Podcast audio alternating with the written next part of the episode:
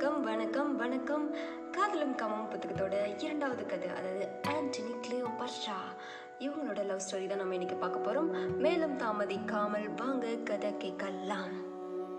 நீ என்ன பெரிய கிளியோபாட்ராவா என்று தமிழ்நாட்டின் குக்கிராமங்களிலே கூட சூடாகி விடுகிற பெண்கள் சுருக்கென்று தைக்கிற மாதிரி இன்றைக்கும் கேட்கிறார்கள். கேட்கிறவர்களும் கிளியோபாட்ராவை பார்த்ததில்லை கேட்கப்படுகிறவர்களும் அவளை கண்டதில்லை. கிளியோபட்ராவின் மூக்கு மாத்திரம் சிறிது கோணலாக இருந்திருந்தால் ரோம சாம்ராஜ்யத்தின் வரலாறு நேராக இருந்திருக்கும் என்று இரண்டாயிரம் ஆண்டுகளுக்கு பிறகு பெர்னாட் ஷா எழுதினார். கால வெள்ளத்தில் கரைந்து போகாத காவிய மாளிகையான கிளியோபட்ராவை ஷேக்ஸ்பியர் இல்லை இவளுக்கு இலையுதிர் காலம் என்று ஆயிரத்தி ஐநூறு ஆண்டுகளுக்கு பிறகு எழுதினார். தனக்கு சம்பந்தமே இல்லாத எகிப்து நாட்டில் இவள் அரசியாக ஆரோகணித்தாள். இவளோ கிரேக்க நாட்டு கிளி. இவள் ஆடி மகிழ்வதற்கென்றே இயற்கை அமைந்த தொங்கு பூந்தோட்டம்தான் எகிப்து தேசம். உலக வரைபடத்தில் பெண்ணின் நெற்றிச்சுட்டி போல காணப்படுகிறது எகிப்து தேசம். அதில் காற்றில் கலைந்த ஒற்றை கூந்தலாக இவள் ஆடி மகிழ்வதற்கே ஓடிக்கொண்டிருக்கிறது நைல் நதி. கிரேக்கத்து கிளியான கிளியோபட்ராவுக்கு அரச சிம்மாசனம் எகிப்தில். ஆனால் அந்த கிளிமூக்கு அழகிக்கு கொத்தி விளையாடுவதற்கு பழங்கள் ரோமபுரி நந்தவனங்களில் கொட்டி வைக்கப்பட்டிருந்தன. சாம்ராஜ்ய வெறியில் சண்டை வளர்த்து கொண்டிருந்த ஜூலியஸ் சீசரும் அவருக்கு பிறகு மார்க் ஆண்டனியும் கிளியோபாட்சாவிடம் மாத்திரமே சமாதான உடன்படிக்கை செய்து கொண்டிருந்தார்கள். பதினாறு வயதே ஆன கிளியோபாட்சா தனக்கும் ஆறு வயது சின்னவனான அவளது தம்பி டாலமியை திருமணம் செய்து கொண்டாள். சிம்மாசனத்தை அல்ல சின்ன நாற்காலியை கூட உடன் பிறந்தவனுக்கு தந்துவிடக் கூடாது என்பதற்காகவே இந்த ஏற்பாடு. இன்று கூடா ஒழுக்கம் என்று உலகம் சாய்த்து சரித்து பார்க்கிற வழக்கம் ஒரு காலத்தில் எகிப்தில் ஆராதனைக்குரிய சமுதாய பழக்கமாக இருந்திருக்கிறது. இதோ கிளியோபாட்ரா நீல நதியிலிருந்து குளித்துவிட்டு வெளியேறி வருகிறாள். தோழி ஒரு ஆடைதானே என்கிற துணிச்சலோடு வருகிறாள். தோழிகளின் கன்னங்களே நாணத்தில் செர்ரி பழங்களாக சிவந்து விடுகின்றன. பளிங்கு ஆற்றிலே குளித்ததற்கு பிறகு அவளுக்கு பால் அபிஷேகம் நடக்கிறது. குறைந்தபட்சம் ஆயிரம் கழுதைகளிலிருந்து சேகரிக்கப்பட்ட பால் குடம் குடமாக அவள் மீது கொட்டப்படுகிறது. கழுதை பாலிலே குளித்தால் தன் அழகுக்கு அழகு சேரும் என்று கிளியோபாட்ரா நம்பினாள். அதுவோ இரவு காலம். பூ பூக்கூடை மேகத்திற்குள் புகுந்து நிலா பெண் கண்ணாமூச்சி ஆடிக்கொண்டிருக்கிற நேரம் தொலைவில் விளக்கு வெளிச்சம் தெரிகிறது.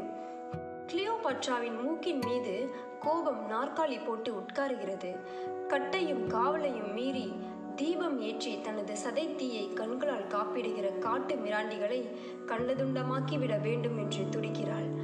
தொலைவில் மறைவாக நிற்கிற தனது காவல் வீரர்களுக்கு குரல் கொடுக்கிறாள். பதில் குரல் எதிர் திசையிலிருந்து வருகிறது. தெரியாத மொழி. இது என்ன அதிசயம்? அவளது காவல் வீரர்கள் ஏற்கனவே கைதாகி போனார்கள். அவளது தம்பியும் கணவனுமான டாலமி இப்போது தலைமை கைதி. படகு ஒன்று அருகில் வருகிறது. பிறந்த மேனியாய் நின்றவளை பார்த்ததும் ஹரிக்கன் விளக்கு கூட தனது கண்ணை குத்தி குருடாக்கிக் கொள்கிறது. எங்கும் இருட்டு. விவா எல் ஜூலியஸ் சீசர் என்கிற வாழ்த்தொல்லி நைல் நதியின் தீரங்களில் எதிரொலிக்கிறது. அவளோ அவசரம் அவசரமாக ஆடைகளுக்குள் தன்னை புதைத்துக் கொள்கிறாள். கிளியோபாட்ராவுக்கு நிலைமை விளங்குவதற்கு ஒரு நிமிடம்தான் ஆனது. தனது அரசாட்சி ஆட்டம் கண்டு விட்டதை அவள் அறிந்து கொண்டாள். எந்த ரோம் சாம்ராஜ்யத்தின் பேரரசியாக தான் ஆக வேண்டும் என்று இரவும் பகலும் கனவு கண்டாலோ அந்த கனவு முட்டை போல உடைந்து நொறுங்கியதை உணர்ந்தாள். அரசியாக ஆசைப்பட்ட நாட்டுக்கு அடிமையாக போவதை விட வேறு என்ன அசிங்கம் இருக்க இயலும்? மாலை முதல் காலை வரை குளிப்பது அவள் வழக்கம். ஒரு நாள் குளித்து முடிப்பதற்குள் தன் நாடே குலைந்து விட்டதே என்பதை அவள் உணர்ந்தாள். இருந்தாலும் அவளிடமிருந்து விசும்பல் கூட வெளிப்படவில்லை. விவாயில் ஜூலியஸ் சீசர் என்கிற வாழ்த்தொலி இப்போது கரையில் நின்ற கிளியோவின் காதுகளை உரசி கொண்டு போனது. கற்பனையில் கூட காண முடியாத கம்பீரமான ஒரு உருவம் அவளை நெருங்கி வருகிறது. இப்போது அவளுக்கு தெரிகிறது அவன் ஜூலியஸ் சீசர் தான் என்று. அடிமையிடம் என்ன சம்பந்தம் வேண்டி கிடக்கிறது என்று நினைத்தானோ என்னவோ. வந்ததும் ஈரமாய் இருந்த எழில் ஓவியத்தை இறுக கட்டி அணைத்தான். அவனது வெப்ப மூச்சில் அவளது ஈரம் விடைபெற்று கொண்டது. அவளது உதடுகளில் அவன் தனது உதடுகளால் படை நடத்தினான். அந்த தேவ வேளையில் கிளியோபாட்சா நினைத்தால் ரோமபுரிக்கு ராணி அவதற்கு இதை விட்டால் வேறு சந்தர்ப்பம் இல்லை என்று. அடிமையாய் போவோம் பிறகு ரோமபுரியையே அடிமையாக்குவோம் என்று எண்ணினாள். நைல் நதிக்கரையில் கூடாரம் ஒன்று அமைக்கப்பட்டது. பிடிப்பட்ட எகிப்தின் அடிமைத்தனத்தை முழுமையாக்க ஜூலியஸ் சீசருக்கு ஒரு வருடம் தேவைப்பட்டது. அந்த ஒரு வருடத்தில் இருவரும் ஒருவரையொருவர் பங்கு வைத்துக் கொண்டனர். கிளியோவின் மூக்கை தடவிய ஜூலியஸ் சீசரின் ஆள்காட்டி விரல் ஆட்டம் கண்டது. ஜூலியஸ் சீசரோடு கிளியோ ரோமபுரிக்கே பயணமானாள். சீசருக்கும் அவளுக்கும் பிறந்த மகன் சேரியன் உடன் வந்தான். ரோமபுரி கிளியோபாட்ராவின் வருகையால் அமர்க்களப்பட்டது சாம்ராஜ்யபதியான சீசர் கிளியோவின் கால் நகங்களுக்கு எந்த சாயம் பொருத்தமானது என்கிற கவலையிலேயே காலத்தை கழித்தான். காதல் தேவதையின் தேவாலயத்தில் வீனஸ் சிலைக்கு அருகில் தனது காதல் புறாவுக்கு சீசர் தங்கத்தால் சிலை அமைத்தான். நண்பர்கள் எதிர்த்தனர். நாடே தூற்றியது. காதல் சீசரின் கண்களில் சதை வளர்த்திருக்கிறது. அவன் கவலைப்படவே இல்லை. இறுதியாக புரூட்டஸின் கட்டாரிக்கு சீசர் பலியாகி போனதற்கு கிளியோபட்ராவின் மீது சக்கரவர்த்தி கொண்ட வெறித்தனமான காதலும் ஒரு காரணமானது. ஜூலியஸ் சீசரின் மரண ஊர்வலத்தில் கிளியோவும் கலந்து கொண்டாள். அப்போதும் மூடி கிடந்த அவனது முகத்தை ரோமபுரியே ஊடுருவல் நடத்தி பார்த்தது. அந்த அடக்க நிகழ்ச்சியில் மார்க் ஆண்டனி பேசினான்.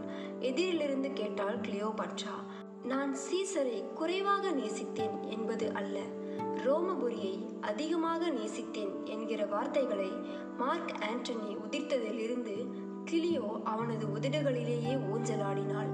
அன்றிரவு கிளியோபாட்ராவுக்கு தூக்கமே வரவில்லை.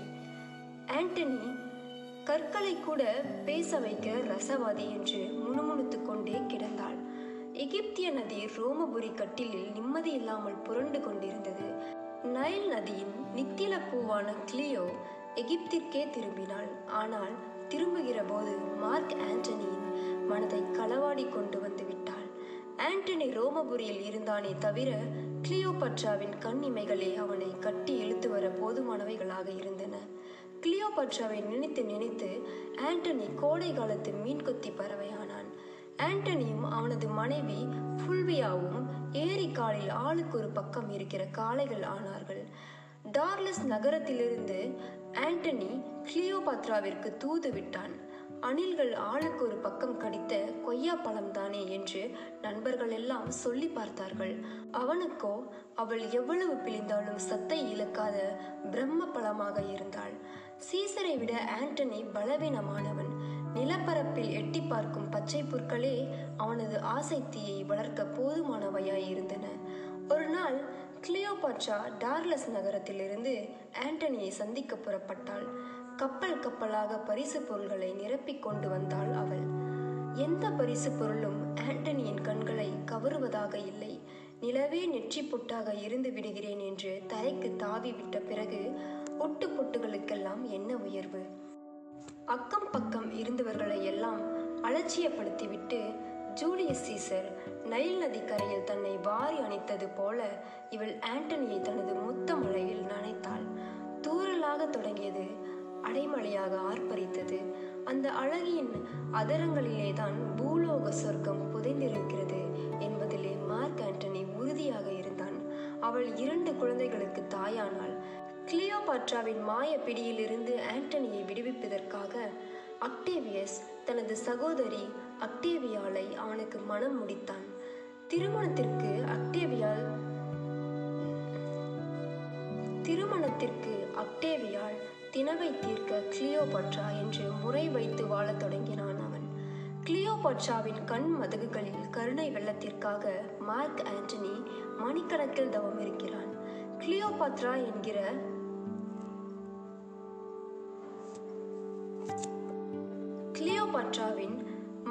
பிடியிலிருந்து மார்க் ஆண்டனியை விடுவிப்பதற்காக அக்டேவியஸ் தனது சகோதரி அக்டேவியாலை அவனுக்கு மனம் முடித்தான்.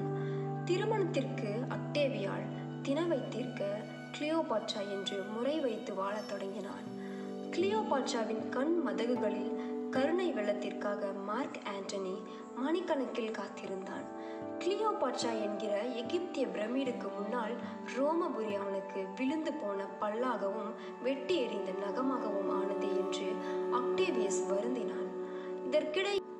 அக்டேவியஸ் ரோம சாம்ராஜ்யத்திற்கு அரசனாகிவிட்டான் என்பதை விட கிளியோபாட்ராவுக்கு தான் முழுக்க அடிமையாக முடியவில்லையே என்கிற கவலைதான் ஆண்டனியை அரித்து தின்றது.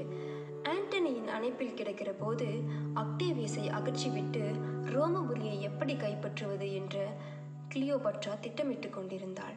ஆகவே ஆண்டனியை அக்டேவியஸிற்கு எதிராக தூக்கி நிறுத்தினாள். கிளியோபத்ராவின் தூண்டுதலால் கீழ்த்திசை நாடுகளின் மீது படையெடுத்தான் ஆண்டனி. வெற்றி பெற்றான். அந்த வெற்றி அக்டேவியஸின் அடிவயிற்றை கலக்கட்டும் என்று காத்திருந்த கிளியோவுக்கு ஏமாற்றமே எஞ்சியது.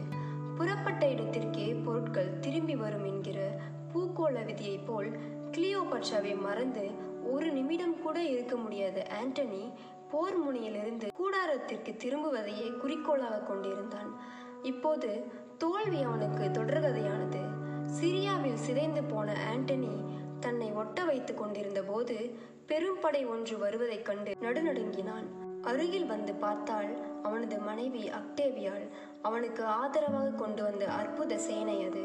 முத்துக்கும் கிளிஞ்சலுக்கும் வேறுபாடு தெரியாதவனை மனதார நேசித்த கண்ணகி நமது நாட்டுக்கு மாத்திரமே சொந்தமானவள் இல்லை. கணவனாக நடந்து கொள்ளாதவனின் கௌரவம் கூட காப்பாற்றப்பட வேண்டிய ஒன்று என்று நினைத்தாள் ஆக்டேவியால் ஆனால் ஆண்டனியோ கிளியோபட்ராவிடமிருந்து தன்னை பிரிக்க வந்திருக்கிற பெரு மாய பிசாசு என்றுதான் நினைத்தான். என் இதயம் இலை வடிவம் அல்ல மலை வடிவம் என்று மார்த்தட்டிய சொந்த மனைவியின் சொற்கள் மார்க் ஆண்டனிக்கு பெரிதாக படவில்லை ரோமபுரியின் குதிகாலுக்கு கீழே குவித்துவை என்று ஆணையிட்ட கிளியோபாட்ராவின் சாய சொற்களே ஆண்டனிக்கு பெரிதாகப்பட்டன. அவன் ரோமபுரியின் மீதே படையெடுத்தான். அக்டேவியாள் மனம் உடைந்தாள்.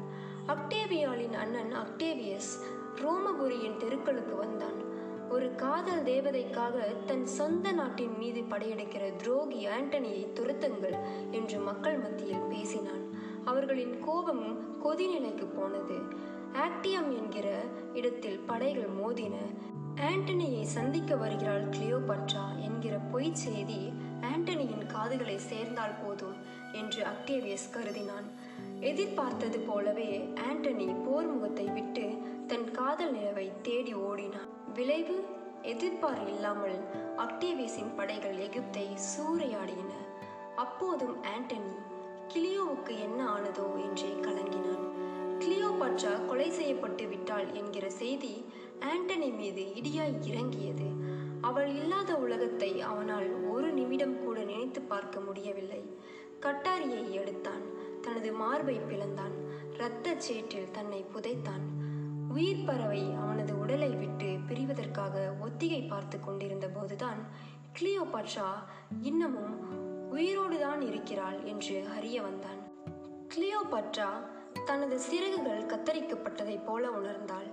ஆண்டனி என்கிற அவளது அகன்ற ஆகாயத்தை அக்டேவியஸ் தோளில் போட்டுக் கொள்ளுகிற துண்டை போல் தூக்கி கொண்டு போவதை அவள் உணர்ந்தாள். அவள் மீண்டும் வீனஸ் என்கிற காதல் தேவதையைப் போல தன்னை அலங்கரித்துக் கொண்டாள். அக்டேவியஸ் முன்பாக ஓடி வந்து அவள் குளிமுயலைப் போல பதுங்கிக் கொண்டாள்.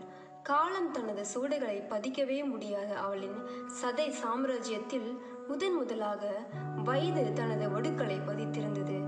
எனது வெற்றியின் அடையாளமாக உன்னை ரோமபுரிக்கு கொண்டு போகப் போகிறேன் என்றான் அக்டேவியஸ்.